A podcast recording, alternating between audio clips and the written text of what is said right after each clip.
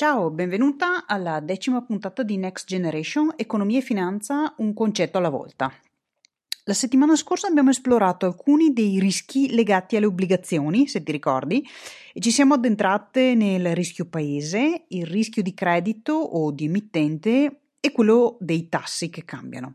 Adesso direi di conoscere il rischio liquidità e il rischio valuta.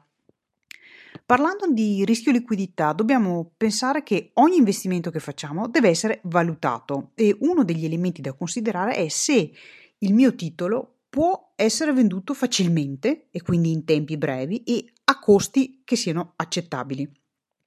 Se il mio titolo, ad esempio, è un'obbligazione, eh, stiamo parlando della facilità di dismetterla prima della scadenza, cioè ti ricordi l'altra volta dicevamo nel caso in cui la mia obbligazione scadrà tra dieci anni, eh, dopo che l'ho sottoscritta, eh, magari ho l'esigenza eh, o non voglio o non posso aspettare tutto quel tempo, decido di dismetterla prima, ad esempio dopo quattro anni, devo capire se eh, questa cosa sia possibile in maniera facile, in tempo breve e a un costo accettabile. Alcune obbligazioni sono abbastanza facili da rivendere sul mercato perché eh, fanno parte del mercato eh, regolamentato, cioè di un mercato che ha regole, requisiti e, e controlli disciplinati e sono eh, oggetto di scambi molto consistenti, quindi ci sono tanti compratori disponibili per acquistare l'obbligazione che voglio vendere. In questo caso, se abbiamo ad esempio dei titoli di Stato, ovvero abbiamo prestato il nostro denaro allo Stato italiano, ci sarà relativamente facile cederli ad altri perché ci sono parecchi acquirenti per questo tipo di prodotto e perciò il rischio di liquidità è basso. Nel caso in cui tu senta parlare di un prodotto finanziario che è scambiato in un mercato illiquido, vuol dire che in quel mercato c'è un basso volume di scambi, di contrattazioni e che i prezzi oscilleranno, quindi cambieranno tanto anche se solo una piccola porzione del business si muove. È un po' come dire, immagina di trovarti in una grande stanza molto ampia in cui ci sono poche persone. Se una persona grida qualcosa, si sentirà benissimo la sua voce e anzi riusciremo anche a sentire una eco prolungata perché c'è molto spazio vuoto. Ora, fai finta che quella stanza grande sia il mercato le poche persone eh, che ci sono dentro rappresentino gli scambi di acquisto e di vendita e che al posto di sentire un grido ci sia una contrattazione, quindi uno scambio. Ogni contrattazione avrà una eco prolungata, ovvero i prezzi si muoveranno tanto all'insù o tanto all'ingiù e il rischio di liquidità è che, dati i pochi scambi che ci sono in questa stanza, in questo mercato, tu non sia in grado di trovare velocemente qualcuno disposto a comprare il tuo titolo e soprattutto anche a comprarlo ad un prezzo equo. Se invece parliamo del rischio valuta, il rischio valuta è anche chiamato rischio di cambio ed è collegato al um, modificarsi del valore di, del cambio tra due valute, quindi parliamo di due tipi di valute, potrebbe essere ad esempio l'euro rispetto al dollaro statunitense.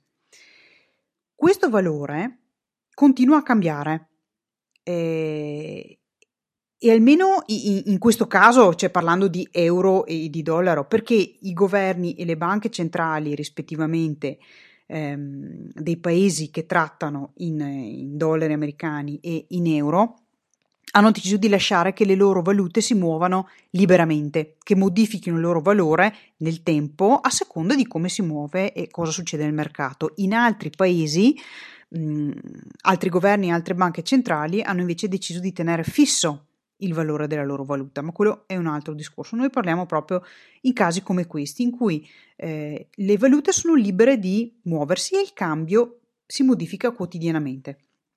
Il rischio valuta è il rischio per quegli investitori che hanno dei titoli in una valuta straniera. Ad esempio, se tu sei italiana e hai un titolo in dollari americani e vuoi convertire questo titolo nella tua valuta, quindi in euro, in questo caso eh, dovrai stare attenta al, al rischio di cambio.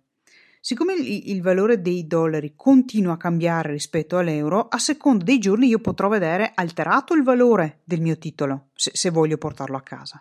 Così quando senti in tv che il dollaro è diventato più forte rispetto all'euro e viceversa, vuol dire che devi prestare attenzione a come questo influenza la tua vita. Non solo, ad esempio, se vuoi comprare delle, degli oggetti, delle scarpe, ad esempio, un esempio sciocco, che vengono prodotti in America, perché spenderai più o meno in giorni diversi a seconda di, di come è quotato il dollaro rispetto all'euro, se è più forte o più debole. Ma anche se detieni dei titoli, quindi degli strumenti finanziari, in una valuta straniera, il modificarsi del cambio porterà anche a modificarsi di, del valore di ciò che tu possiedi in questi strumenti finanziari. È possibile proteggersi da questo rischio? Sì, certo, si interviene mettendo in pista degli strumenti che si dice coprono al cambio e quindi che si contrappongono un po' a questo modificarsi del valore, riescono a tenere un po' più stabile il, il, valore stesso di ciò che tu possiedi come investimento. Fungono un po' da ammortizzatori, da freno a questi eh, cambi di valuta e stabilizzano il valore in modo che eh, ciò che tu hai non sia soggetto a, grandi, a delle grandi fluttuazioni incontrollabili. La prossima settimana parleremo eh, del rischio specifico e del rischio sistematico, così almeno avremo fatto una panoramica dei principali rischi che si corrono. Se hai dubbi sulle cose che abbiamo detto in questa puntata e nelle due precedenti, Sai che puoi scrivermi su Telegram al mio indirizzo eh, personale chiocciola Virginia Busato. Nel frattempo ti faccio i complimenti perché sei stata molto brava anche oggi, visto che sono concetti non semplici anche questi. E quindi ti autorizzo ufficialmente a regalarti qualche prelibatezza come premio per la tua buona volontà nell'esplorare anche questi aspetti un po' più tecnici e tosti del, nell'ambito della, della tua cultura finanziaria. Ci Sentiamo la settimana prossima. Ciao da Virginia Busato.